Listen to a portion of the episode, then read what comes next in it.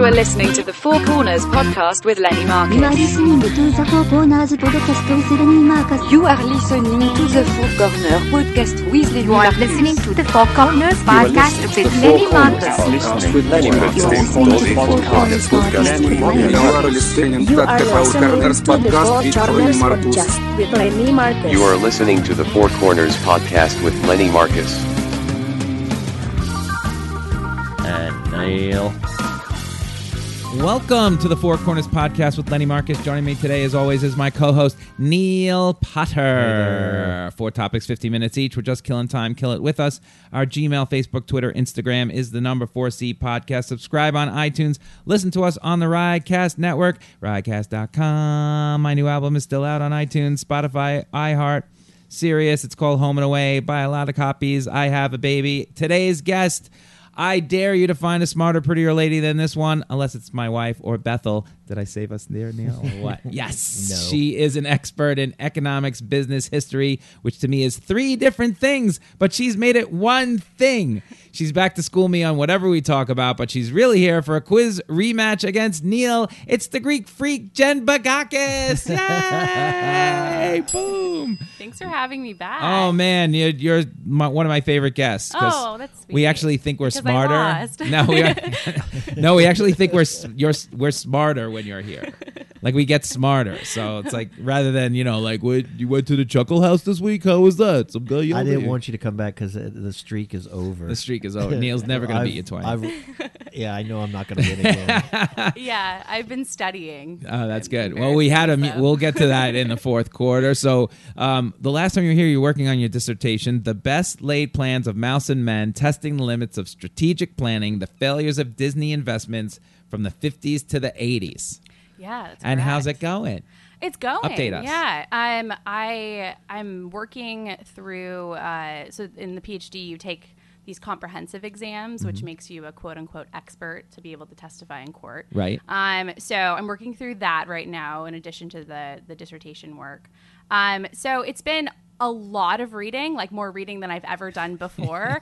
um, and but you know, I've been enjoying it. I think it's a it's you know, I like my own research a lot, and uh, and and I just sort of find new insights about reading. What do you read about? Do you read more about Disney and Disney and Disney, or do you read about economics of the times, or Yeah, so both both of that. Um, I also added a field which is architecture history, uh, because I felt it wasn't that, complicated Might enough? have to get Brent Hall in here. oh yeah, we have an architecture expert. Oh, great. Yeah. Yeah. Yeah. I felt like it was sort of the missing piece. Um, I actually, so uh, I have a, an ex boyfriend who uh, is an architect. And when we were dating, he was in school. He's very artistic, one of the most artistic people I know. He's not a great writer. He's Right. autistic or Artistic. I'm just yeah. Well, when they break it. Before they broke it. up, Yes. he was artistic, Yeah, and so after he turned broke out it's he a different autistic. spectrum. he's just sitting in his house going, Jen, Jen, Jen, Jen. Why'd you guys break up?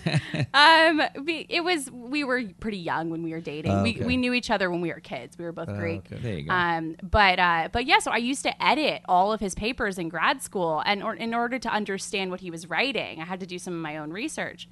And so I've taken that over into my own dissertation work, and it's been really fun um, because you get to read about like World's Fairs and the development of all these theme parks, um, and it's also sort of colored my dissertation in a way where I can visualize these places and see where Disney fits in. Did he just have like a crazy imagination? Is that what his big thing was? You know, he just saw a mouse and So know, like- he, I mean, yes and no. I mean, I would say that yes, he's very creative, but he was a really good manager. He was really good at managing people Hmm. and running a business. Because for Mickey Mouse, for example, Right. he didn't invent that. It was one of his animators, Ub Iwerks, Okay. who invented that. and it just Um, took off. Yeah, I mean, he knew how to be in the right place at the right time when it came to things like animation and and also making good business arrangements. Um, he was also really good at, um, you know, spotting talent. Uh, and young young talent too. I mean, his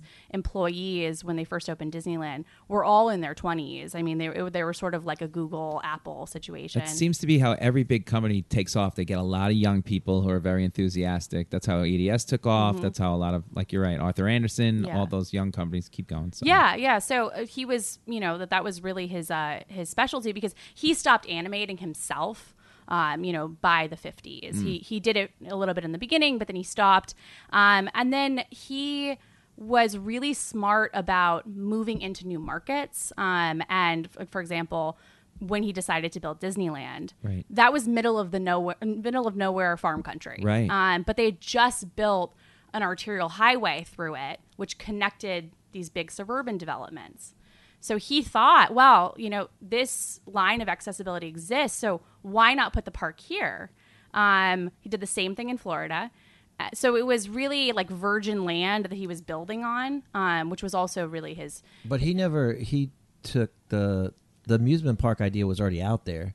He just made it better. Yeah, Like I- Coney Island was obvious. Was that the first one in the United States? Coney Island. Yeah, so C- Coney Island, that's a great example. The the sort of circus model, which has existed throughout history. Right. Yes, that he didn't invent the theme park, but he wanted absolute quality control. So what he wanted is a place that wasn't seedy and had that sort of carnivalesque quality. He Right. wanted something that was really family friendly, but quality control in a way where the adults would enjoy themselves too. Oh. Um, so you know, having Hmm. things like orchestras and uh, you know, beautiful landscaping and concession stand varieties of food. But he Um, had to. This was directed at children, though. it was so directed at children. That also had to factor in, right?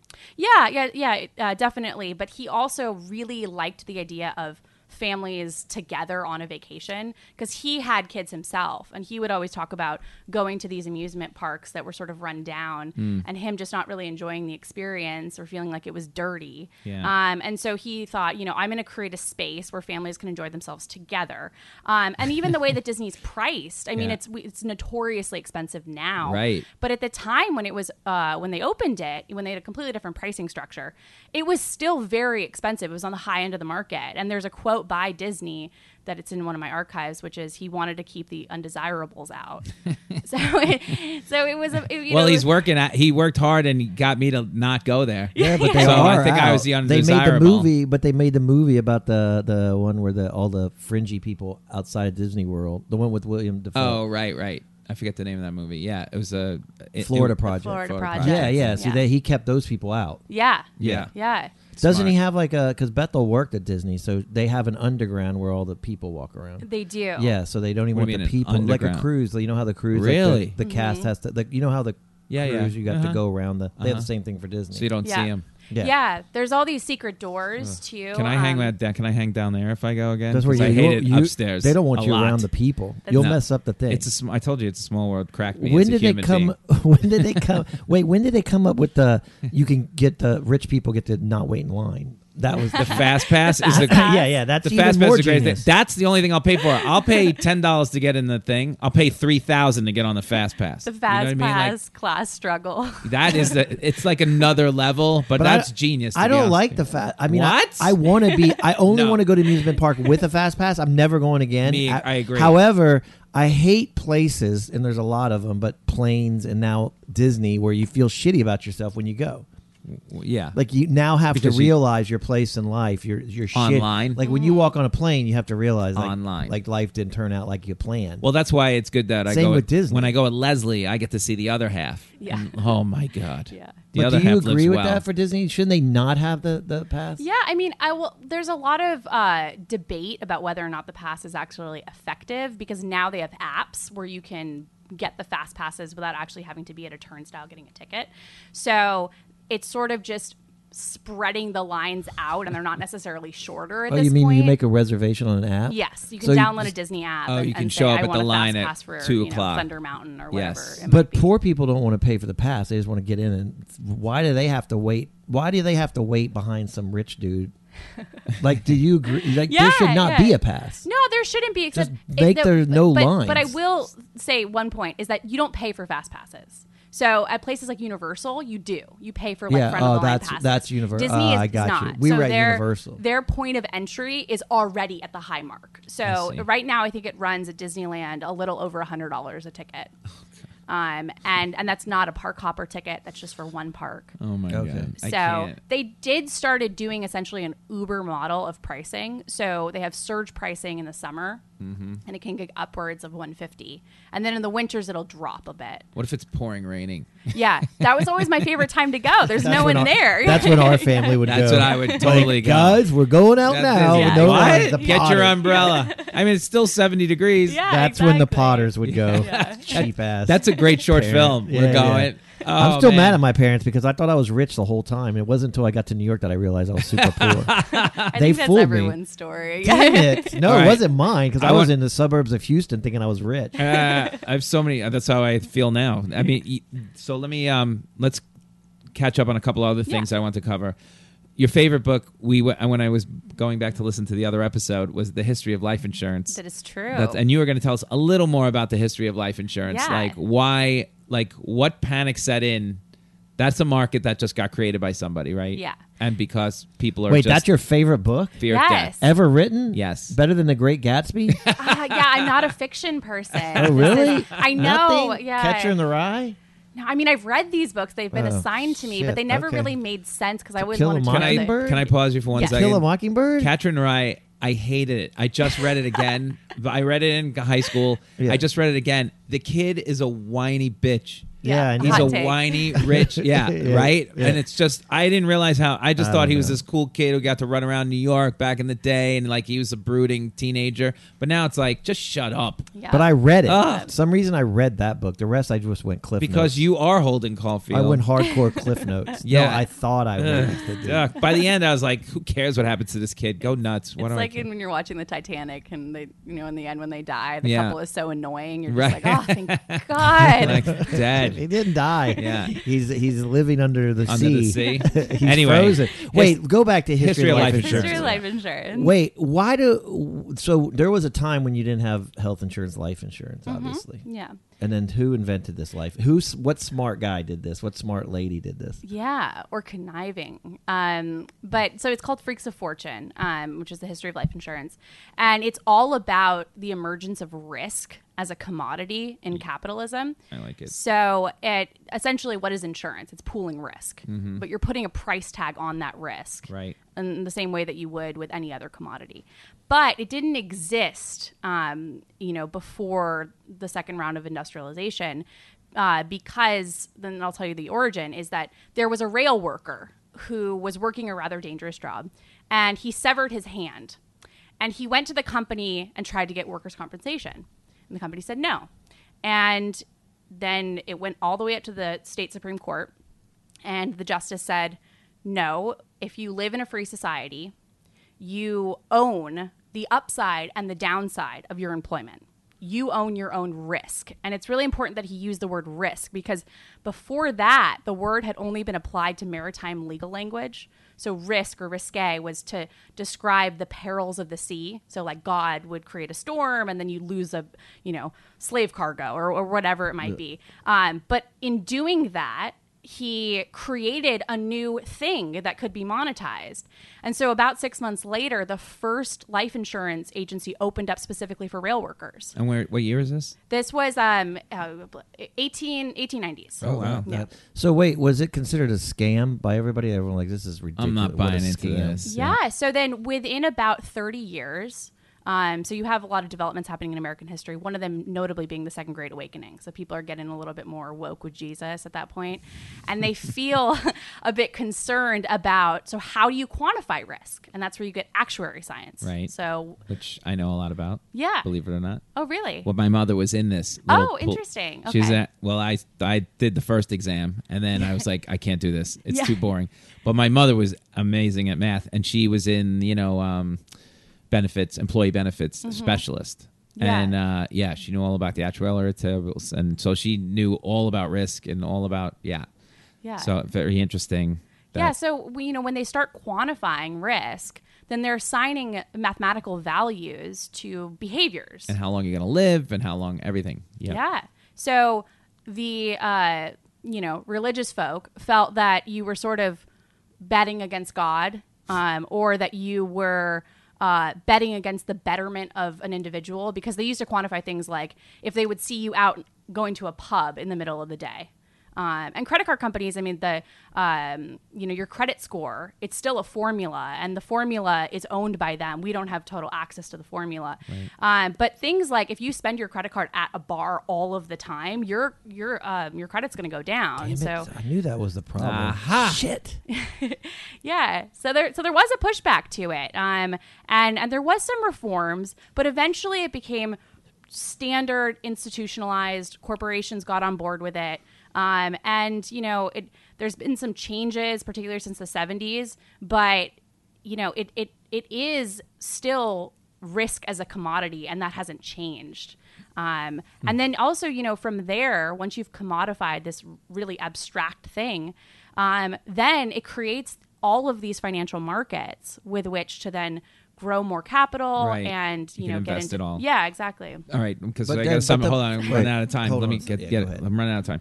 Um, so, should we have it? Is really the question. should we have Life insurance. life insurance I mean, obviously, I have a family now. When I was single, it's really like no point, I think, to it. Because Mm-hmm. Yeah. if I die, who like why would I pay into life insurance for somebody to get a payoff? yeah Right? Yeah. You could have now, put me on that.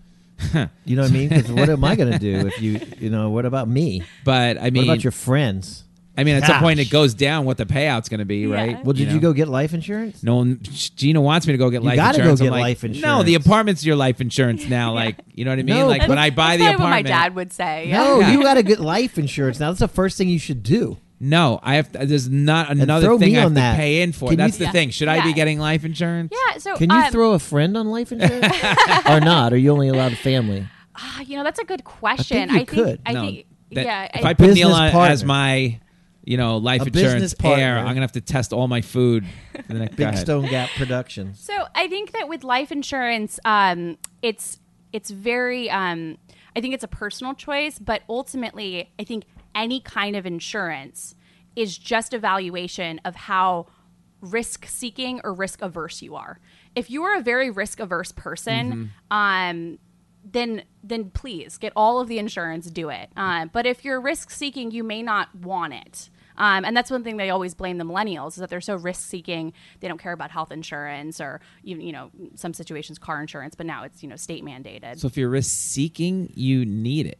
You don't need it. You maybe maybe you don't, um, and so that would be like Why? Because you, you know, you, you're because you're, you're- sort of just rolling the die on your life you could and you could die early. Yeah, and you're Yeah. thinking, well, maybe you know, I'm not in touch with my own moral uh, mortality, so you know, may- maybe Uh, I'll die in. Well, 30 I'm very years. risk-averse. yeah. yeah, so if you're risk averse, Are Oh, you? Yeah, I mean, well, I You're a stand-up comic. That's about as I- risk- I would that's equate- not risk averse. I by would way. equate insurance to like if you had to skateboard, would Yeah. you put on a helmet and maybe other pads Yes. on your knees? Yes. If you would, if you would answer yes, yes. Then, Then you- please. the problem with insurance the problem with insurance insurance is like all corporate things. When it started off it was great and then it all went off the rails. To they couldn't they could they tapped out of their money. They couldn't make more money like health insurance and Mm-hmm. life insurance. So then they had to become crazy people and jerks and screw everybody around and Yeah. that's just no different than health and life insurance same Well, how are they problem. screwing everybody around? because then they you can't get it. It's they fight you. It's You could like get life you get insurance. insurance for like your house, and then they fight you whether it was a hurricane or it was a wind or whether it mm-hmm. was a water. Like the insurance, they don't want to pay out, is what you want to say. They were at one point the original vision of it was great, but now they've all gone off the rails, and all of them. The CEO is making sixty million, and they're all screwing everybody around. So what Neil's saying is, if you get health insurance, if you die, make sure you die airtight to the policy, right? you Yeah. bet. I, I even Have a think specific Yeah, way. that out. they're going to fight you no matter what. They're never going to. It's never going to Die be in the plane crash. Don't die.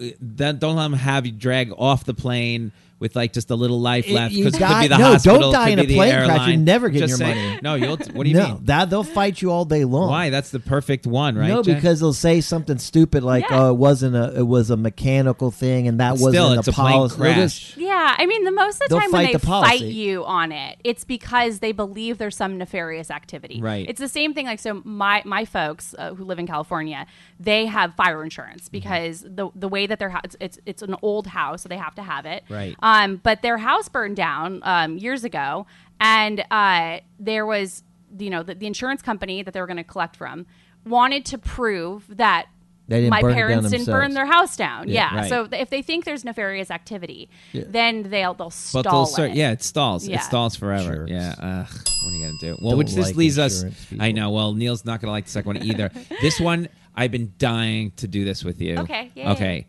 The economy.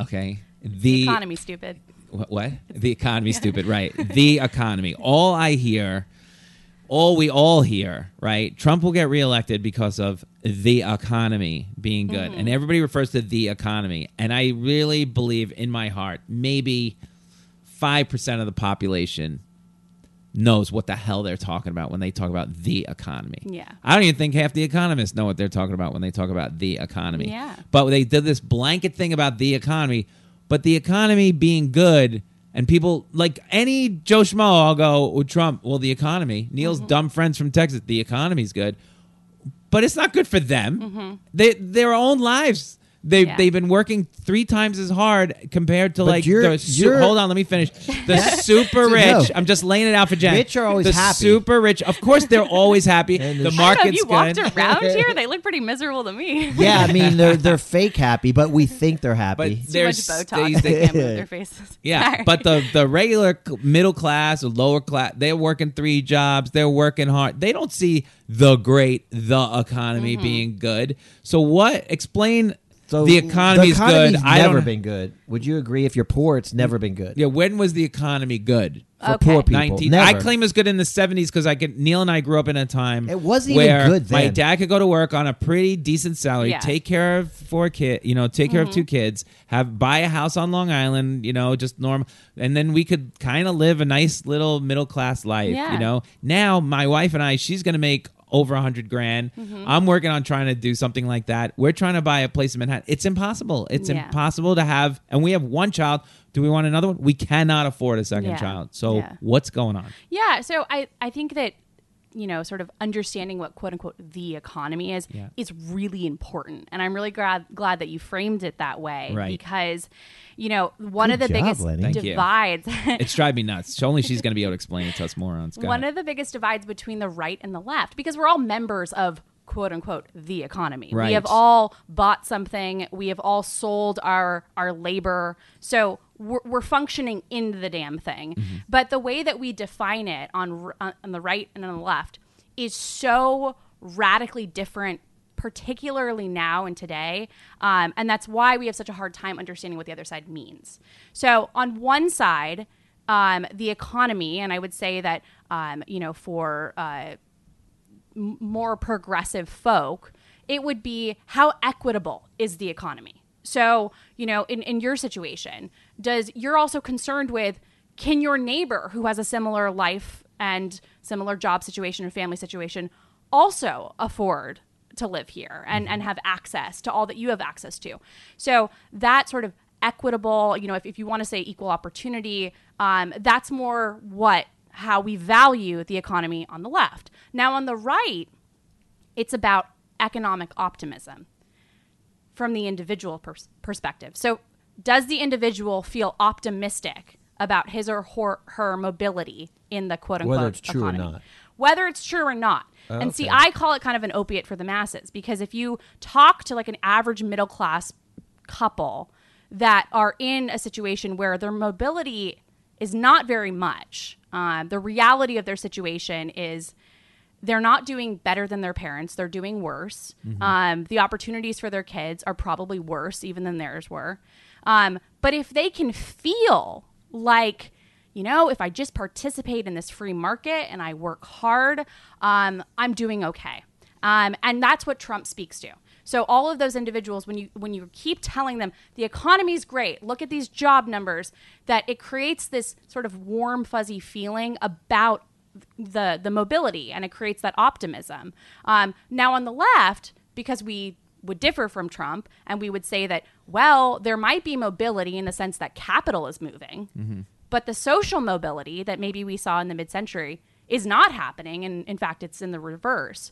So it doesn't matter if the economy is quote unquote doing well because we're not feeling it equitably. We're not feeling it distributed equitably.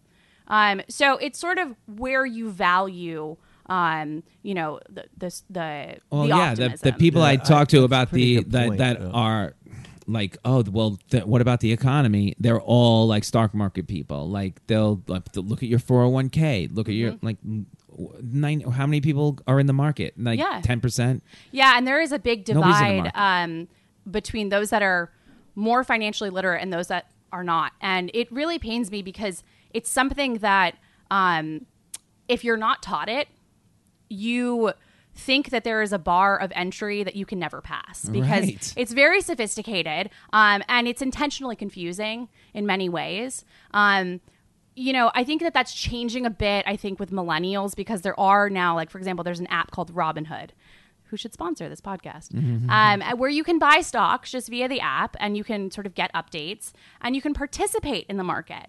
And they will explain things kind of gradually to you. Um, but even that is a step to being a little bit more financially literate. Do you have to participate in the market?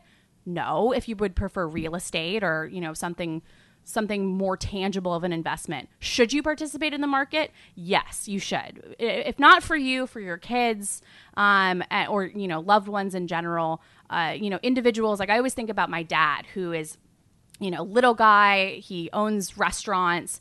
He doesn't invest in you know anything that's more sophisticated than real estate. You know he's he's he's a foreigner. He doesn't believe in that kind of stuff. Um, that being said uh, you know, your money is not going to grow in the same way um, if it's just sitting in your bank or it's just sitting in cash. And with real estate, you know, that's a great thing. But now, if you want to buy into the market, it's far more expensive than it otherwise would have been in the 1970s. So not everyone can just get into real estate. So so the market is a way, um, the quote unquote market, the the financial market is a way to have your money start working and making money. right but I think the problem is most people don't what do that I think what changed over the years, like I don't think the economy has ever been good if you don't have money. Like if it's, not, I think what has changed is that what we look back to and think that the economy was good or something is that the greed has seeped into every part of our society. There's nothing, there's no honor left anywhere. And with that comes the frustrations of, for instance, if, if you, my dad grew up working for Gulf Oil and, and they would value the family and they wanted this guy to have a great time and family be part of everything. And then before you know it, when it's all said and done, they shit on everybody, sold the company, fought the, you know, just shit on everybody. Even though that was that, that was somewhere along the way that was in there. This corporate dream was, oh, I love it that we're going to do family picnics and mm-hmm. we're taking care of this family. And it just seeped into, it started in corporate America and seeped into everything. Like, for instance, if you're talking about real estate, there was a time when a landlord would be like, oh, okay, I'm just happy I have good people in my mm-hmm. building. I don't want to gouge them for every penny they have. But that's all. That makes you stupid now. So now everyone charges crazy rent, mm-hmm. Right. crazy thing. It's like there's no there's no honor or personality. There's no that all that personable thing is gone. And I think that's what creates the frustrations. Like a plane, they used to actually maybe care a little bit that they you had a good ride and you had some food that tasted good. You know what I mean? There's nothing. Nowhere is there that left in our society, and I don't know if it's ever. what about our back. podcast neil we give the guest swag and stuff we don't care I got a It's map not of all all about that. what's for but that us. makes us dumb in a way. You know what I mean? oh okay so that's what your perception is you're dumb I think that's. I, I don't think so. I think there was like if you own a building and, and downstairs you have a and you don't get a lot of rent for your apartment, but you have a great restaurant, a Mm-hmm. Diner that everyone enjoys. But now you're stupid to have a diner should and have a not bank and make yeah, a lot and of not money. gal and have ten Starbucks there. Well, so, the- so I don't know how you what that is, but that's what I think is missing. I don't think it's ever coming. Well, back. we're teaching people more and more, and kids. I think he's right on the schedule. Like there are people with money, and money is money is the thing that gets you everything you really want to do. Mm-hmm. And then if you don't have money, you know what? Fuck you. That's Yeah. what that's what our society is now telling people. Yeah, and you know, I think that um, it's it's really so. You know, if you think about like where is the money, what jobs? So most of it is data science and STEM jobs, um, and financial jobs as well. Um, so you know, parents are putting their kids in programs where they learn coding at like age 10 and you know with the hope that there's some sort of like you know guarantee on the other end that oh this person's going to be an investment banker so they're going to make a lot of money um, but that being said my particular lament and i do believe the greed issue is is is disconcerting um, although I would say that it has existed throughout human history, um, and it just takes a stronger institution to check the greed, government, Right. um, or faith. Um, individuals who have faith might not err on the side of being greedy. Um, but the going back to you, you know, training your kids for this new economy is now they're not teaching them about literature or about uh, you know the arts uh, or you know they're not they're not taking history classes they're taking coding classes. And and and that to me is dangerous because the one thing that's so important about a liberal arts education is to be a good citizen. And to do so is to understand the you know the benefits and the sort of ideals that come from art science um, culture all of that Yeah, um, I agree with you. Like, um, not that I loved, I did not love going to museums or learning any of that stuff, but you can see now, even I can see, you know, like the the people who didn't get at least exposed to it or don't see it at all Mm-hmm. are just, you know, just almost growing up evil Yeah. in some way. Yeah. They and uh, and then even like Trump, he doesn't care about that stuff at all to the point of he'll cut every arts program. He'll cut every funding for the arts. He'll cut PBS, you know, f- children's that like he doesn't care about children like all, like at the highest he level. He wants that money. He want that He- they, they he- rather all have Yeah. the money and live this in this like crazy I don't even know what society they're trying Yeah. to build. But I- When- would- and when but that's not how the rest of the world I mean that's not how children see the world through a lens like that. You can't make later on in life they could do that, but not until they're post college or almost college. Yeah, and you know what's what's even darker about the reality is that they want you know they, but uh, you know there are individuals that want to take away funding to the arts and uh, and and things like PBS, but their own children are receiving educations that are rich with art and culture and music and languages. Um, you know, if you look at the curriculum of you know an elite private school, maybe in Manhattan, versus that of just middle America, pick a public school, you know, they're not going to be teaching Latin and ancient Greek and fencing. Right. Um, so they don't want their own kids to live in that society devoid of culture. Right. They want their own children and their own community to have that. Yeah, but do Um, they look at it through the lens of oh, the upper class fences? You know what I mean? Yeah. So we know how, need to know how to fence. We upper class golf, so we need to know how to golf. It's all about being this upper class with money because other kids without money won't be able to do that. And as far as the art is concerned, when they see a painting, how much is that painting worth? Not the artist who probably starved to paint it. Uh-huh. It's more about the you know how much was it worth? How can I own that piece? That the artist painted, I'll get it. I'll buy it from this artist on the street for ten dollars. Eventually, the market for it, they'll But no pay- appreciation of the art. No, appre- Yeah. they don't care if it's flowers. That's Trump. They don't care if it's flowers Yeah. or All they care dog about is they shit. can s- It's- status. they can sell Resell it. it. Right, it's It's status. status because Status. another thing, and like you know, going to the point of you know, uh, being the the woman in this in this group is that you know, in a lot of cases, marriage and particularly in these communities is a status. Yes. move. Um, and going back into history, there was a lot more fluidity between the middle, upper middle, and wealthy as far as who would marry whom. Um, but it it really has retreated so much so that you know you know there are individuals that were raised middle class, but their experiences are now wildly different from those that were even raised upper middle class. And it almost as if it looks like we're back in the 1910s in the way it's like, oh, well, you know, does does does he come from a good family? Do I know that family? What Right. country club do they go to? And I'm not really even joking about this because I've been around enough people like this.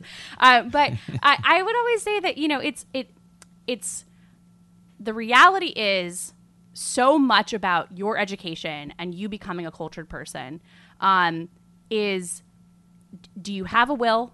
And right now there still exists ways. Um, so pbs for example. Right. i grew up watching pbs religiously. I learned how to cook. I learned how to draw. I would listen to operas.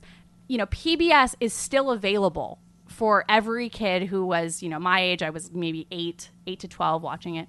Um, did i have a tutor then who would you know teach me how to draw no i didn't but that is still available you know fingers crossed it remains Right. So you know Fingers there is crossed. there is hope. I would say that you know if we prioritize those things and not just fall back to everyone should be in STEM, everyone should be a scientist or a data scientist or in fintech. No, because then that market's going to be saturated. Parents have done the same thing with law school. They did the same thing with business school. So it's just don't neglect being a holistic, well-rounded, cultured person. Yeah, oh, that's a good way to end Too that. But I for me. wanted to It's get too late for I need me. 30 seconds of just give me 30 seconds of is a recession coming? Um, I opinion? don't believe so. I would say that we are not going to see a recession. Um, nothing on the scale of 2008. I think that by the time of the next presidential election, there's going to be a bit of stagnation and slowdown, but I don't think a recession's coming. Okay, and I need another 30 seconds. Yes. This is the last thing for this segment. Um, corporations, Amazon, all these people, they have somehow MacGyvered away not to pay any taxes. Yes. My taxes are through the roof. I'm an artist. Yes. You know, a starving artist. What is happening? And, you know, like, That's 30 seconds. I know. Gonna have to It's like, how does that change other than vote everybody out of the office? That's the only way it's going to change. Yeah, I mean, it. That's yeah, why we're in this problem the, ballot with box the is important. economy. Yeah, no, it, it is really important. But you know, taxation again, we talk about sort of like what does the economy mean to people. Yeah. Taxation just reflects individuals in rural what their priorities are. Right. So if you're taxing and or giving tax breaks to large corporations like you mentioned Amazon, then the priority is Amazon. The priority is whatever Amazon is doing for quote unquote the economy. Right. That's the most important thing. So is this it's pendulum not you. gonna- It's not you artist or you sole proprietor or you trying to climb the ladder. Well, is this pendulum just going to keep swinging back and forth? All those people who are like, "Oh, the economy, give it to the corporations," and then it's going to swing back to like, "Give it to the regular to the people." It's just going to keep going back and forth, polarized like this. Mm-hmm. I- what? No, I mean the thing is, is that we've seen blips in history that we call sort of consensus moments. Like the liberal consensus is a big one, which talks about you know the New Deal. So you this period that you're talking about that you came of age in, which was you know anywhere from the 40s into like the beginning of the 80s, that was a moment of consensus. We might see a return to that. I'm not totally pessimistic about the future, but I think it's really going to depend on how do how does this next generation, my generation and those younger than me, conceive of themselves in the market? Do they think in a way where it is dog eat dog? I'm going to climb my way regardless of who gets in my way. I'm going to be on the top. That's what we're just saying. Yeah, and we think it's going to be that. But then there also could be the situation of no, we have we all came of age during the recession. We remember when our parents lost jobs. We Oh, lived boy. through 9/11. Do they? Maybe. I mean, I do. Fuck. Uh, we need more Jen Bagakuses. What floor are we on? Eight. Uh, I guess that, Jump. Yeah, where? where Neil's trying to figure out how to kill himself at all I don't times. have insurance, so my life insurance. I can draw if you up a I- quick policy. I need a policy for. All right, we've decided to do for the third segment tourism because we have Jen. She's an expert on that Christ. too. I just all what just happened is just too I depressing. for know. me. Well, let's. This should help. I got to head to the bar, but I can't even go to the bar now because they'll run up my they'll Right. ruin my credit score. Score. Shit, Well, I got to then- drink alone at my house, and I got to get someone else to buy it. That's how. I can only buy alcohol with cash. Yeah, like my credit score is so through the roof. See, you made fun of me all that time for not drinking, and I'm Christ. stellar. yeah, exactly. Dude, I'm, screwed. I'm going to Altoona to that house and just like call it And a kill day. yourself with a shotgun. No, I'll just get Tourism. hugely fat. Yeah, tourism, American tourism. Most people do not travel. Is that true? I mean, is it making us more? I think that's what's making us more polarized. Polarized. Polarized. Liberals kind of travel. People Mm-hmm. who want to see the world, like you said, people who grow up with like art and want to pursue the world and go see it. Mm-hmm. The rest, a lot of people in this country feel like uh, those people are foreigners Mm-hmm. and we're not going Well, anywhere. Well, they've brainwashed these bozos into thinking that their that place you is the greatest ever. That's right. The place they live is the greatest thing true. ever. Go I love this trailer park. Like, and they come. And this if- has been going on forever. Wait, let me finish, and I'll If say they want to see the world, they'll just go to Epcot. Exactly. They'll go to Epcot, and then then when they go to New York, they're like, "Oh my god!" You know, they come here and they're like, "Oh my god, how do you live there?" I can't tell you how many places I've been, and they said we went there for a weekend. How do you live there? You know, oh, you mean with culture and diversity and arts and you know whatever you want, every food and whatever. Nope, they want to go back to the little thing. Yes. Quiet town, USA. Never see anything. Maybe the one trip in their lives. Like, is this? Uh, what's the point of this? What is this killing the United States of America? My God, this is like the most depressing. I'm gonna have to. I really want wanna to make this now. I can't even do tourism. I really want to make this one happy and optimistic. I'll switch it back. I'll switch it back for the people who do travel in the middle of this. But go ahead. Yeah. Say Every, well, a lot of people travel. Well, this is how we're be- we're racism. People are we don't know. foreigners United are States, coming from the, United from States. the south. Like forty percent travel. The rest, sixty percent don't travel. Some no, crazy. I think it's it's even crazier. yeah, it's a than that. crazy stat. But tourism is amazing. I don't. I mean, I don't know. I just Tourism? I, I well, I mean, You traveling, traveling? and Okay. traveling and being a tourist is amazing. The only thing is like it goes back to what you said before. Is like uh, no one can afford it. Yeah. and then. So that's a problem too. That you're gonna get crushed on a plane ticket, Yeah. and then, you know. Yeah, so there's I think that um, there's a couple of threads here. Is that number one, we're sort of touching on this general suspicion of anything outside of the United States and things being foreign. Um, and I would also add in what has exacerbated that is terrorism because a lot of people are now afraid to travel and not I'm not even talking about the Middle East but you know you hear that a lot with individuals who are very concerned Yeah, we wanted to go to Turkey, but my parents are afraid to go to Turkey. Yeah, you know, Tur- Turkey's a great example. Like, you know, my dad's from Turkey, and I always tell people that you know you can go there now, but it's but people are scared and they and they think one way, and they're very set in that. Um, so that's one thing, and and I would say that you know you would hope that you know when kids go off to college and when they're in an institution of learning that they would develop a level of intellectual curiosity about other cultures about other places Nope. you I didn't. It's weird. Like my father was a travel agent to Israel and the Middle East. Mm-hmm. Okay, I could have gone there anytime I want. You know, like I full access. He would take trips all the time. I could not care less. I mean, I loved my town. I loved playing sports. I loved. I loved my little little world. Yeah. Right. And there's like, oh, Lenny's more to life than this little world. But I can totally relate to the people who wherever they live, going. I'm never going there. But Yeah. you and I've said good- a million times, I'm never Italy going. trip. Oh, I've So been dragged through my career. I never thought through my career I've been dragged to every state. No, wait, you had fun Every- in Italy. That I was did. A I good like- trip. That was your first good foreign trip. No, no, no. I've been I've been to places. You hated Paris, which is un- unbelievable. But it's all whatever in general. It's just another place that they. What you learn when you go other places, they're very much like you. I Yes, think you know yeah. you don't see. I'm not sitting with guys with blowguns that you know Mm-hmm. what I mean. Like no, you just realize everybody's the same. You know they live the same kind of life. They just live in a different culture as far as like maybe their food the way they prepare it is different maybe they look a little different Mm-hmm. maybe they but they still just want to have a happy life some of it's less stressful than our lives go and try and make money I and think I think when you travel to Europe, though, you see that you're being duped a little bit in the U.S. About? like if you go to Spain, for they instance, just live the food tastes better. Yeah. It's more local. There, this whole processed world, this whole corporate Yeah. world. Well, you can live like that here, too. but no, You they just chose fought not it. to. They fought it there more. You cannot get that here. Here, we're much more. Uh, the corporate corporate America has taken over this country and trying to take over the world. Yeah. So you see that. So in a way. They, I, I don't know. Maybe it is. Well, a you used to maybe get- it is a conspiracy. They don't want you to travel because you do see that when you Neil travel. used to get upset, and now I see it. You know, he's right. He used to get upset when he would go. I would, when I was a kid, I'd go and like, how come there's no McDonald's in Israel? Mm-hmm. You know, and then now, and I would be like, oh, then they, then I would go years later.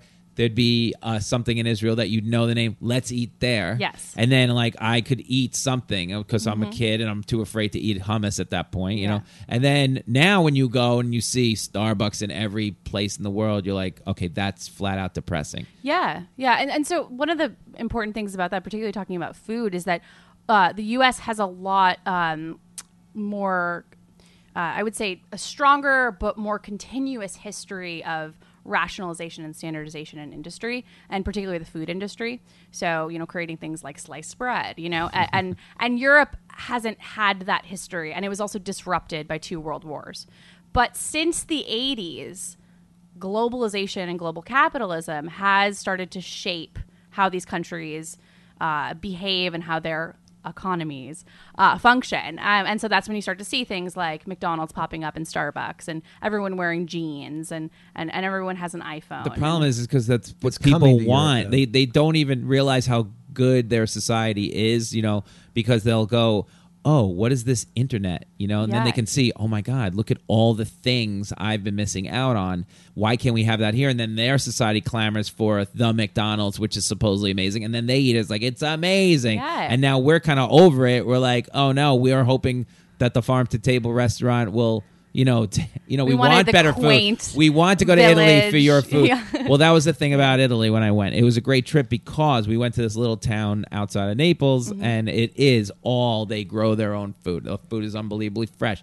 They take care in their recipes. They take their little passeggiatas. They Mm-hmm. take their, you know, they have their siestas in the afternoon. They close all the shops. Mm-hmm. It's like it's a different time. And when you go on vacation, you're like, okay, yes, I want to see that. Same thing when people come here. They want to see. Is it really that crazy? Yeah. And when they leave, I left going, wow, I, that little town made a mark on me. Yeah. People leave here going, oh my God, I'm never going back. But it was an amazing Yeah. experience. I liked New York for the three days I was there, you know? So- But that's another thing that's changing. You you could probably speak to this. That Amer- the vacation thing is all going here. Like Disney. I mean, all these corporate. There's no vacations anymore.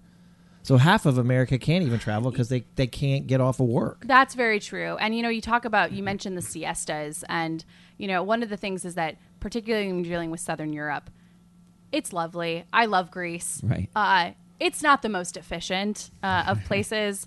Uh, let's just pick on Greece for a second. If you've ever driven in Greece, people are parked on the sidewalks, multiple parking tickets attached. No one's going to pay those. No one's going to follow up in that. Right. So you know, it, it it is a very kind of live and let love, uh, live and let live society, and then you know, it's just not as productive as the United States. And if you compare it to a place like New York, um, individuals that are working crazy hours, they're also not getting vacation time because in Europe.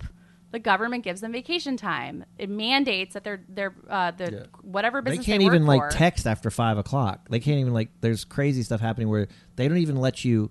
You could not be emailed or text from your company yeah, after like five. yeah, o'clock. That's pretty. Yeah, exactly. Um, but we don't have that because you know we, uh, in the United States, and particularly looking at sort of the longue durée of American history, ah, you know, since the industrialization, Americans place value and they see their worth through work.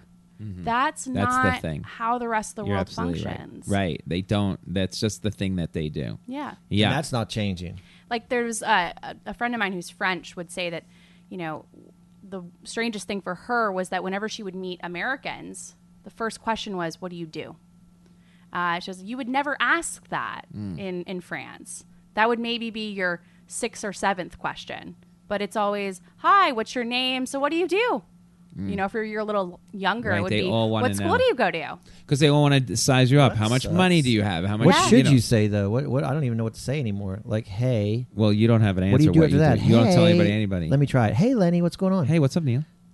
what do you what do you see? I don't know what what do you do next? Like, are you married? Yeah, Like, do you have a girlfriend? No, I'm married with a child.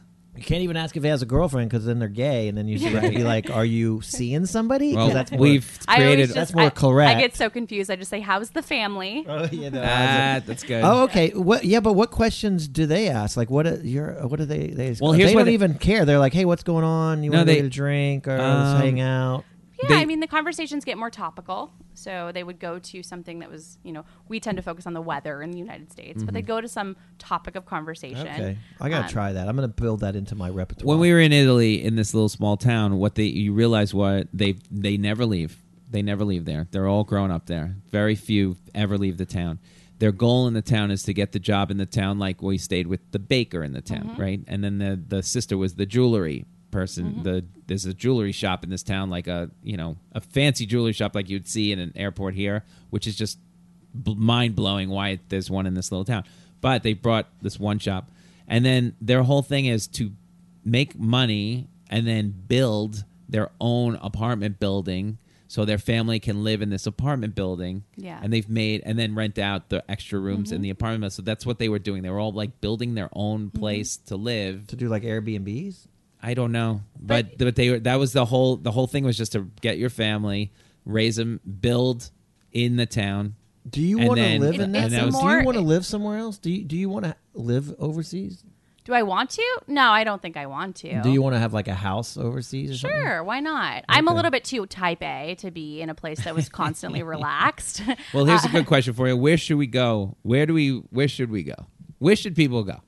So, um, if anyone's thinking about going to Turkey, I, I, you know, highly recommend it. Istanbul's beautiful. It's also on the But lira. take out insurance first because you'll probably die. Yeah, Neil Sabruri. It's also on the lira and not the euro, so it's much less expensive. oh, okay. Um, I didn't know that. little fun fact. Yeah. and the beaches are great, from what I hear. Beaches are great. Well, do you Food want is could wear a is amazing. that the, bikini. the Italian thing that was in the ma- the news the other day where they buy you can buy an apartment for like a dollar? Yeah, a dollar. what? You, did you see this where No. the condos were literally on sale? They're just the, the Italian villages that you talk about are they're dying. There's no one left, and so to lure people in, they're literally Oh, I did hear this. Yeah. If you selling could- these things. That, That would makes you sense. do that? Do you want that kind of life? I don't mean, know because No. You only want to do it for like a week. yeah, Yeah, I don't even know if I could do it for a week. My ideal vacation is taking on a part-time job for two out of the seven days that I'm there. learning. yeah, I mean, I'd I'd bartend or something. I don't know. Like, it's just too. What you, what's your downtime if you're? um, I like podcasts. I like working out. Uh, Oh, you're. This is. Oh, wait, part wait, oh, wait, wait, Are we wait, wait, let me help. right now? Wait a second. Have you When followed go- her on When you Instagram? go, wait, when you go on Oh, vacation, wait are you minute. taking in learning? Are you reading? Are you are like where? I'll tell you what she's doing. Yeah. She's got a hot boyfriend. They're traveling the world. They're drinking wine everywhere. She's in and out. Yeah, but are you it's drinking flowing wine? on Are the you- Riviera? Are you drinking wine like to get drunk? Or are you drinking wine because you you want to learn the history of the wine? um, Like when when She's do you a- turn she was taking I the feel like they, sommelier they exam. Can, yeah, they can. The when do you are turn mutually off? Like what's turning off? Like Um, I would say that definitely uh, working out, but you know, I like trash TV. Like I am not a- afraid to say that I like the Real Housewives. I like the Kardashians. I watch. I like The Bachelor. My wife is like this. Why do smart girls like watching that crap? because you turn off. But it's not. I don't even understand that. Kid, turn off watching sports. Turn off watching any. I can't even imagine like uh, building a house or flipping, flip or flop Yeah, or whatever, flip or flop. or the whatever. that. Kardashians can the be addictive. The Kardashians? Kardashians They're can so be. addictive. It's so ridiculous. hard. that- I don't want to see pleasure. one. And Yeah. I, I admit the Kardashians. I've watched it before. It's Big so Bang re- Theory you freaking watch. ridiculous. The When Kardashian when they stress out about their stand model a laugh shoot. track. It's just like The so laugh much. track. The Kardashians is like the most pathetic. That's what's killing the our society because people go, It was already I want to be that. We Yes. died in 18. What, what Anyway. year was the, the life insurance Yeah, start? the Yeah. 1890s. That's when yeah. it all went to shit. Yeah, Yeah. reality television, L- um, tourism. I want to get back. Yes. So uh, I went to Cuba on a cruise, Why right? don't you Oh, stay on wonderful. topic. I get back, I get there, right? You get off the sh- and I people have paid a lot of money to be on the ship, but if you get off the ship and you want to go, you go through their customs, Mm-hmm. you must pay them to go into the country a day visa, cha-chink, 75 bucks or whatever it is, Mm-hmm. Yeah. $80, maybe it's 100 bucks, cha-ching to get in. Do we do that and why don't we do that? We don't do that, no. Um, but again, that's when you're dealing with. Couldn't a- we wipe out the entire everybody wants to come to the great United States. Yeah. Couldn't we wipe out our entire debt in a year if we did that? just charge everyone I hate to $100. fix our economy. but- Yeah, no, I mean it, it's true. Um, so in in uh, you know cultures that tend to be a bit more corrupt, and I'm not you know pointing a finger on Cuba per se, but again, if I just want to pick on my own, It's right, I don't think people, they're gonna come get I you. would say Greece or Turkey. You're there. There isn't a culture of bribing. Um, Mm-hmm. That would happen if, if you were stopped by a police officer. Um, there, you know, you would be conditioned in a way, particularly if you came of age in that society, to bribe when it's appropriate. Um, and that's sort of the environment that my dad was raised in. Mm. So I think laws are more like guidelines, and and and you know. Cuba in particular is it there there's sort of a love hate relationship with this new opening of Cuba that Right. um, you know like even for example the currency like there is a different tourist currency Right. uh, that is not the same as those that live there. So it's they're they're really you know they haven't adapted yet in a lot of ways that even other sort of islands in the Caribbean have because of their communist history and, and, and their communist policies. Um, but it's also just a cultural thing um, that they don't really see it as being a bad thing to say, I'm going to charge you fifty, hundred dollars $100 to come into this country, and you say, "Well, we don't do that.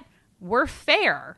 What is fair? Right. We now charge I you. have your hundred dollars. we charge you once you get in the cab. Exactly. Oh, you're from out of Yeah, town. yeah. Bye. Yeah. Yeah. All right. Well. They do that in Greece. Like when I when I used to travel more as a kid, and I would, you know, I'm very blonde. I don't look stereotypically Greek.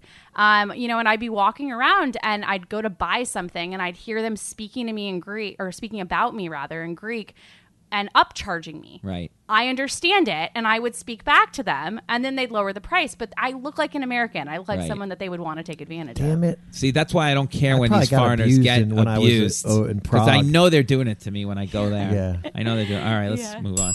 All right, so now we'll get into the fourth corner today, and for those of you who follow the show, so Neil's record on the quizzes is. Let what, me just Neil? set this up. Some What do you people think? go ahead and say like the greatest moment of their life is like when they have a kid. right. For me, it was this Knocking off moment. Jen in a sports quiz because Jen A said she taught us. quadruple PhD. Here's what happened. Jen said an she academic machine. right. She's A she, person of knowledge. so she said she A could poor Texas kid She taught a sports quiz from a I coal put her mining up town in against Neil. Virginia. I mean, it's a story. I taught it again. I it's taught an epic the story. So you taught it this, this again? time- Yeah, oh the- shit! this time I tried to go out and said, you know what? Let's get a mutual subject, Yes. get on fair ground, and we decided mutually art history. spent. Oh, I Post was at the 1800s. Frick all weekend. I was at the Frick All right, in the so- library, and then I went to the Met. I'm Who, who would like to then go I went first? to the Very nervous Guggenheim. about No, who wants to go first? uh, I'll go second. You'll go second. Do I All have to leave? Yes, you Oh. leave, and I'm putting you outside because I don't want any cheating. All right, Okay. we'll be right back. Hold on. Trying to remind myself of things. You're trying to bump. All right, Neil's outside. You Can't get in. This is an art history quiz. Um, I think for most of them, it's name the artist. Okay. Okay, there's one or two name the painting or something like that. Okay. So I think this is post 1800s. You know, it's it's it's very. You've heard of probably all these artists. Okay. You know, I don't think it's very tricky in any way. It's just straightforward. We'll just see how many. I can't believe Neil would know five of these, let alone. Okay. But he does. He'll surprise you. He loves going to art museums with Bethel, Yeah. especially in Europe. You know, I told you his. But sometimes I can't. I don't think he wants to look at the art. He always comes back with, "I can steal a painting off the wall." That's his big goal in life is to steal a painting off a wall. He's a goofball. Also, he lives in a fantasy. He tapped into it. You know, not, it's supposed right? to be transportive. Right. All right. Let's do this. All right. I would like to preface this by saying that Yes. a good friend of mine has mentioned that art history is an intellectually weak discipline. So if I lose, It's perfect then. Don't take away He's my degree. Uh, okay. Art history quiz. All right. So here's name the artist. Virtually unknown his whole life, this Dutch post-impressionist painter, mid late 1800s, suffered from psychotic episodes and delusions, yet painted the Starry Night, sunflowers, and self-portraits. Van Gogh. Yes. Yay. Blue House Museum in Mexico. Inspired by nature, lots of self-portraits. Oh, um, uh, was that a name the artist? Yes, name the Uh, artist. Frida Kahlo. Yes. The Blue House Museum Mm-hmm. is apparently famous. Rene Magritte painted this work that consists of a man in an overcoat and a bowler hat standing in front of a low wall, beyond which uh, are the sea and a cloudy sky. The man's face is largely obscured by a hovering green apple. However, the man's eyes can be seen peeking over the edges of the apple. Name the painting. Oh God, Now, I I've nev- seen it. I don't know the name. it's from that movie with Rene Russo. You know, everybody was Yeah, try- with yeah. uh, uh, Pierce Brosnan. Yeah. Their whole name. Do you know the I name of the don't painting? okay, we'll go back. But, like if he names that painting, I will. My eyeballs will fall out of it. But because I know he knows that movie well. Yeah, we no, I can about, visualize it. I just don't know. because I didn't know the name of the painting, Yeah. and I didn't know who painted the painting, but everybody knows that painting. yeah, exactly. Okay. One of the founders of Impressionism, he once said, Art is not what you see, it is what you make others see. Works include Family Portrait. Ooh, um, um, gosh, no. Nope. Okay, let's keep going. If it hits you, just you could always Okay. just yell one out like a Tourette's patient, and we'll just give it to you. His work is characterized by a richness of feeling and a warmth. They have vibrant light and saturated color. They are a response to the world and the people in it. Works include Two Sisters, Luncheon at the Boating Party, and Dance at the Moulin de Galette. Um, ugh, Monet? Nope. Okay. Oh, gosh. It's all right. And he's not getting them either. this Spanish painter, one of the founders of Cubism, is also a sculptor and a printmaker who painted The Weeping Woman, The Old Guitarist, and The Girl Before a Mirror. Picasso. Yes. Very good. The Spanish surrealist is famous for his cool mustache, his cool paintings, such as Dali. even though Louis not right.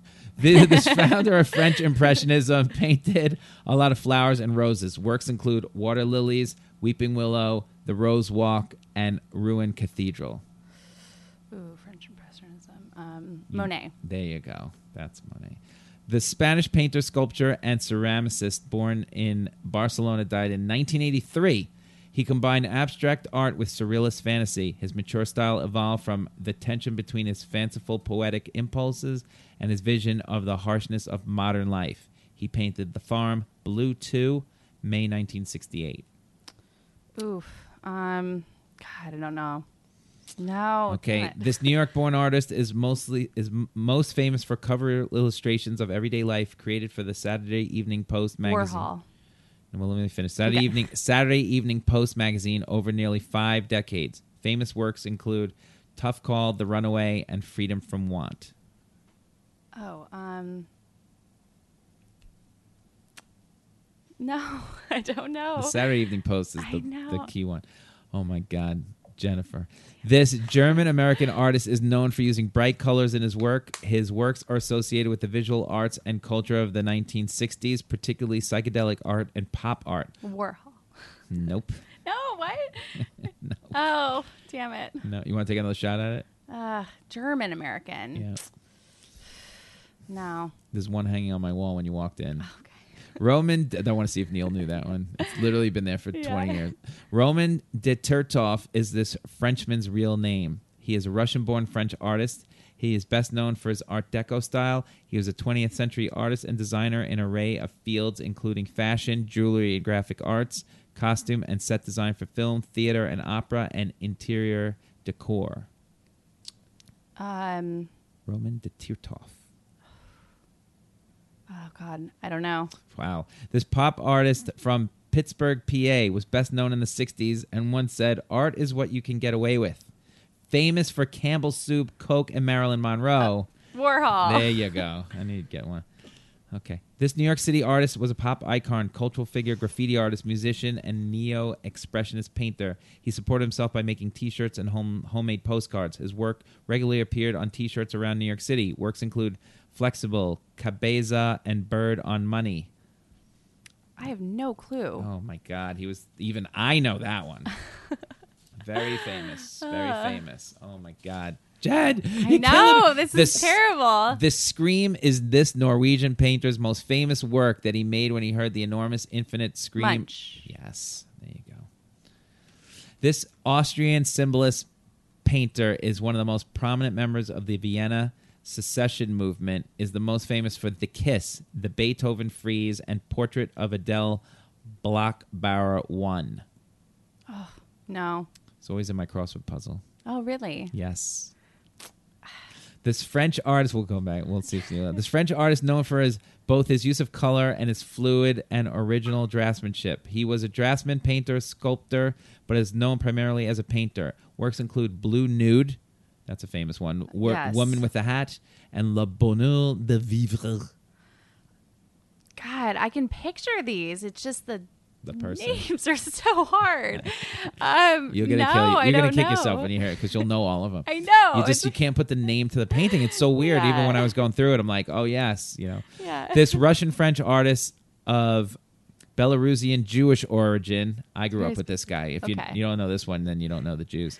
An early modernist, he was associated with several major artistic styles, but is most associated with his stained glass. Like every temple you go in has this guy, where he uh-huh. produced windows for the cathedrals of Reims and Metz, windows for the UN and Art Institute of Chicago, and Jerusalem windows in Israel. He did large scale paintings, including part of the ceiling at the Paris Opera. Ooh, Ooh, come on. You picked a um, bad category if you don't know this one. I know. In my house, you get laughed out of my house. if you don't know this one. No. nope. Wiley acknowledges the most important realist painter of the 20th century America. His vision of reality was a selective one, reflecting his own temperament in the empty cityscapes, landscapes, and isolated figures he chose to paint. Various work include Nighthawks, Room by the Sea, and Hotel Lobby.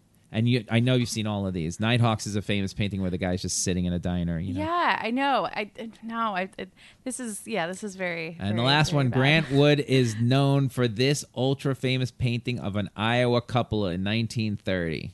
Oh, um, the, the one with the pitchfork and the. Name the painting. Damn it! What Oh, is it no. called? I'm gonna give. Let me count them up while you're Oh, thinking. Come on, God. Jen. Oh, it's like One, two, three, four, five, six. like there's like seven. h- is home in it? It's no. Oh my God, Oh, seven, God. seven, Jen. It's so bad. All right, we're gonna pause and we'll get Neil back oh in here. oh my god. Oh my, It's, it's a it. it's a good lesson. it's unbelievable. It's unbelievable. Jen got seven. Out of- Seven. out of what? Twenty. Oh shit! I do have a chance. have a Yeah. Oh, okay.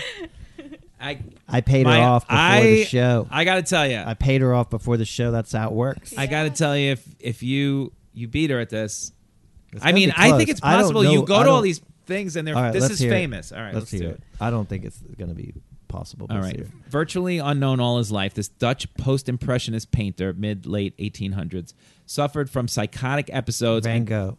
That's correct. Boom! One for got one. it. Blue House Museum in Mexico, inspired by nature, a lot of self-portraits.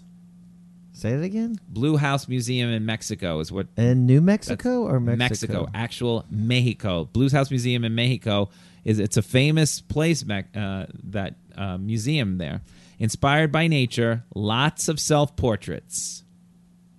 Uh, Dali? No, I don't know. Jesus, maybe it is going to be close. no, that would be Frida Kahlo. Oh shit! I never heard of that. What? Never even heard. The of Blue it. House? No. But you know Frida Kahlo. Never the even heard- eyebrow. The never woman. heard of it. Yeah. I what? There was movies Oh about yeah, her. no, I know the the. That's right from the from uh, what's her name played her in the movie.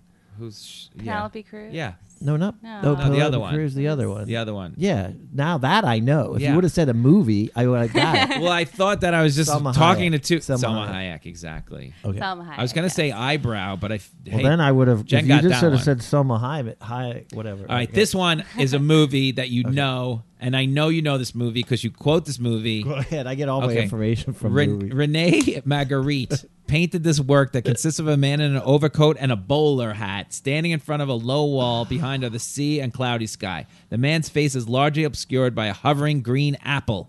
However, the man's eyes can be seen peeking over the edge of the apple. You know exactly the painting I'm talking about, right? Yes. From the movie with Renee Russo, who looks Yes. like my wife. yeah, where they they did uh, Pierce Brosnan. Right. Yeah, What's the name of that painting? the movie. The painting. I know the movie. That- go ahead, name the movie. You I get don't no even know points. the movie. I can't remember. the name of the Yep. is Gentleman in a Bowler. Next. No, the name of the painting is called Son of Man. Oh shit. Oh my god. Ah, did you know it? Not even. No, that's these are so Oh. frustrating though because it's like you're close, like Yeah. you can Yeah, visualize that movie was it. great. That's part of the thing. What's I the movie know- again? It's like one of I my favorite know. movies. Exactly, it's a great movie. One of the founders of Impressionism, he once said, "Art is not what you see; it's what you make others see." Works Hmm. include family portrait. Oh, Jesus Christ! I guess I'll just guess. He's what did he found? What did he, Impressionism. impressionism? Founders of Impressionism. Art is not what you see; it I is what you make others I'll just see. have to. I know Picasso's in there, so I'll just go with Picasso. No. ah, shit. You want to take another shot at it, Jen? Monet? I, I'm doing it with the accent he might do it with. Uh, That is not what you see; it is what you make others see. Clouseau? no, it's yeah. Ed- what is Edgar Degas. Ah, he was in there. Oh, the fucking right. ballet guy. Yeah. He did the ballet picture. His work is characterized by a richness of feeling and warmth. They have vibrant light and saturated color. They are uh, of How res- many time? How long did you work on I this? work This like is a not- dog. They are a not easy. response to the world and the people in it. Works include Two Sisters, Luncheon at a Boating Party, Dance at the Moulin de la Galette, I mean, I, Vibrant light and saturated color. That's what I this guess guy's I'll go for. with uh, Monet. Good, good guess at least. Renoir. Shit, I knew it was right in Renoir. there. He's only famous. This Spanish painter, one of the founders of Cubism, is also a sculptor and a ah, printmaker who painted the Weeping Woman, the Old Guitarist, and the Girl Before a Mirror. Dali? No, but that's the Picasso, you moron. Oh, that's Picasso. Yeah. Oh, shit, All right, Jen got that one. So you're. I would you're have hurting. guessed that, but I got thrown in Spain. I forgot he was in Spain. You're down three one. Ooh, Jen's gonna pull at this Go out. ahead. This Spanish surrealist is famous for his cool mustache, cool paint. Dali. There you go. Yeah. Redeemed. Three times. I should have just said Picasso. It's Dali so funny. all of These guys have painted all over the world, and I all you know. know is mustache. Yeah, and- exactly. Picasso. I should have said Picasso. And, this founder of French Impressionism painted a lot of flowers and roses. Monet. Correct. Yeah, I knew he was coming up.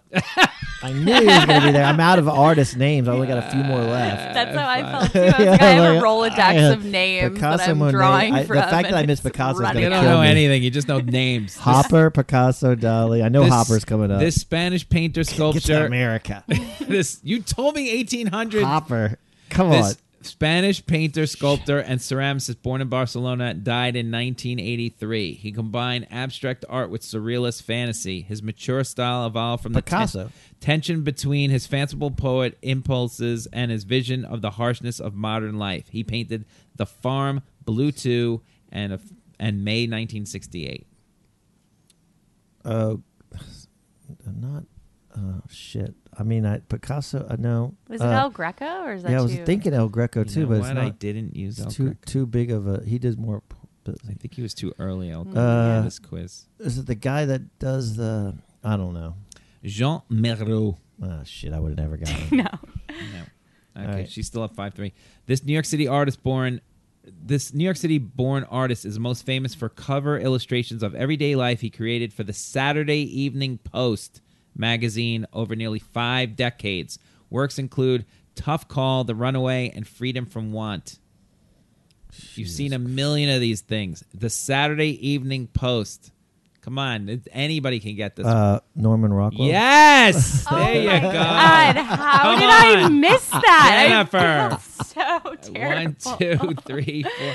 It's it's one, two, three. It's it tie. It's a tie tie? game. Yeah. No, you're up five four. Okay. You're up five four. Let's this do German it. this German American Oh, artist is known for using bright colors in his work. His works are associated with the visual arts and culture of the 1960s, particularly psychedelic art and pop art. Works include Flag with Heart and Umbrella Man. Oh well, I was gonna say Andy Warhol, Are you- but that's not. That's not right because. Oh man. I, uh, wait, say it again. um, where's my buzzer? wait, say it Where's the again. buzzer? Wait, I haven't guessed. Shit, I didn't take the I- buzzer. that was not my official guess. This German American artist is known for using bright colors in his work. His works are associated with the visual arts and culture of the 1960s, particularly psychedelic art. Pollock. that you're so confident in your stupidity. It's, it's hanging on my wall for 20 years. Oh, I don't. The one I'm looking at right there. No, in that room, you nut. Which one? Umbrella Man. What's the painting on my wall? Isn't it the same one that made that no, one? that's a that's So a- who is it? Peter Max. Oh, give me someone that's famous. This game. Peter Max. He did the whole thing for A Rod. The fact oh, that you have one of his painting means he's not famous. Peter Max is one of the most famous American artists. What are you talking You about? mean on a cruise ship? Oh my God! Roman de Tirtoff is this Frenchman's real name. His he is a Russian-born French artist. He is best known for his Art Deco style. He was a 20th century artist and designer in an array of fields, including fashion, jewelry, graphic arts, costume, and set design for film, theater, and opera and interior decor. All you that- got to know is who's what his other his Is that a question? no I have no. Roman idea. de Tirtoff. I have no idea. Even I know this one. Erté. Never even heard. Never of heard of Christ. I've Oh heard of it, God. kinda. Pathetic. All right, you still up one, Jen. This pop artist from Pittsburgh, Pennsylvania. Andy Warhol. There we go. Bam! I knew he's coming. I knew he's coming you know, he's from Pittsburgh, Pennsylvania. because that's where the museum is, and that's where I live. All right, Jen got that too, so you're still Next. down one. You're still down Picasso one. is. I mean, uh, Pollock's got to be in there, and the, Hopper. The New York. I got this. the- I the got the victory. I'm just gonna guess No, Hopper. no. Hopper for the next ten. How many more questions are left? I don't know. I'll go. Six. The New York City artist was a pop icon, cultural figure, graffiti artist, musician, and neo expressionist painter. He supported himself by making t shirts and homemade postcards. His works regularly appear on t shirts around New York City. Keith Haring. Works include Flexible Cabeza on, and Bird Money. I guess I'll stick with Keith Haring. It's a really good guess, but it's not. It's, Basquiat. yep, Shit. I knew it was one of the two. Basquiat. You got me on the Jean Michel Basquiat. Jean Michel. I went to a party with him before. That's a good guess, though. I think Keith that's a Haring. I don't very think like from there. New York Yeah. inside baseball thing. I don't You've know never heard that. of Jean-Michel No, Basquiat? I haven't. Oh, you should look him Shit, up. Very Basquiat. interesting. yeah. This scream, the scream, the painting, the scream. Yeah, that doesn't is help me out. I is the don't know it. Norwegian painter's most famous work that he, he made when he heard the enormous infinite I don't scream know. I of can't nature. remember. Klimt. Nope, good guess though. Shit. Edward Munch. Dang it! I got that one. Yes, should've guessed did. So she's up two, Neil. I I, think the best you can do is tie. So you got one, two, three, four. Yeah, you're down. Uh, she got seven total. So you're down. Uh, you know, you need three. All right, let's do it. All right. This three out of the next five. Wow. This Austrian symbolist painter and one of the most prominent members of the Vienna secession movement is most famous for the Kiss, the Beethoven Frieze, and portrait of Adele Bloch-Bauer one. No idea. Klimt. Yes. Yo! oh, I just guessed it. God. oh shit! Neil gets it. He stayed Seven alive with the five. last minute Seven guess. five. This French artist, known for both his use of color and his fluid original draftsmanship, he was a draftsman, printmaker, sculptor, and is known primarily as a painter. Works include Blue Nude, Woman with a Hat, and La Bonne de Vivre. Oh, uh, I went to see his exhibit. No, you didn't. Shit, yes, I did. Uh, so, so, blah, blah, blah, uh, dang it! I just, I went to, I literally just saw his exhibit at the uh, MoMA. Are you serious? Yeah, but I can't think of his name. Say, All right. it, say it again. It's a, uh, French artist, Yeah. known for his use of color and his fluid original draftsmanship. He was a draftsman, printmaker, sculptor. He's known prim- primarily as a painter. He work, works include Blue Nude, Woman in- with a Hat. yeah, I can't think of it, but I, I know it when you say it. You want to think? You want to go back? Yeah, pass. Okay. The the Russian French artist is artist of Belarusian Jewish origin. He's an early modernist. He was associated with several major artistic styles, but is mostly associated associated with stained glass, where he produced windows for the cathedrals of Rheims and Metz, windows for the UN and Art Institute of Chicago, Jerusalem windows in Israel. No idea. You got to be kidding me! Every temple you go into I has just this. don't know. I don't. One can't- Jewish artist. You don't even know who it is. No. Marc Chagall. Shit, Chagall, oh my God. Come on, man. Literally the only Jewish artist. I'm still thinking of the blue guy. Oh, I'm angry at the myself. blue guy. Blue The Man guy- Group? The blue. No. The, Blue the Man Group. Molly. Molly. No shit. I can't think of it. What- Molly. who Molly, was- that's a French Who artist. was the Molly. one? Who's Yeah. the one that? Widely acknowledged. What's the one you have two before? left. Just tell me. Klimt, you got. No, no, the one that I passed on. Oh, oh, the French artist known for. Oh, you don't want to know. You No, mean you I want. just- Oh, uh, Matisse. Dang it! Jeez. I knew it. I just went there. All right. All right, you need. I think you need all of this, right? All right, Jen, it's over. One, two, It's over. three, I lost. four, These are harder. five, They're- six. No, you're down one. You're down seven, six. All right, let's do it. So I one to tie. tie, All right. two Okay. to win. All right. Widely acknowledged as the most important realistic painter of the 20th century, his vision of reality was a selective one reflecting his own temperament in the city, empty cityscapes, landscapes, and isolated figures he chose to paint. Famous works include Nighthawks, Room by the Sea, and Hotel Lobby. Hopper. Hop. Boom! I knew he was coming. I knew it. I knew it. Just All right. a matter of time. I just went to see Matisse. Jen, I'm sorry, but this is for the win, and I think he's Yes. going to beat you. I know. Grant Wood is best known for his ultra famous painting of an Iowa couple in 1930.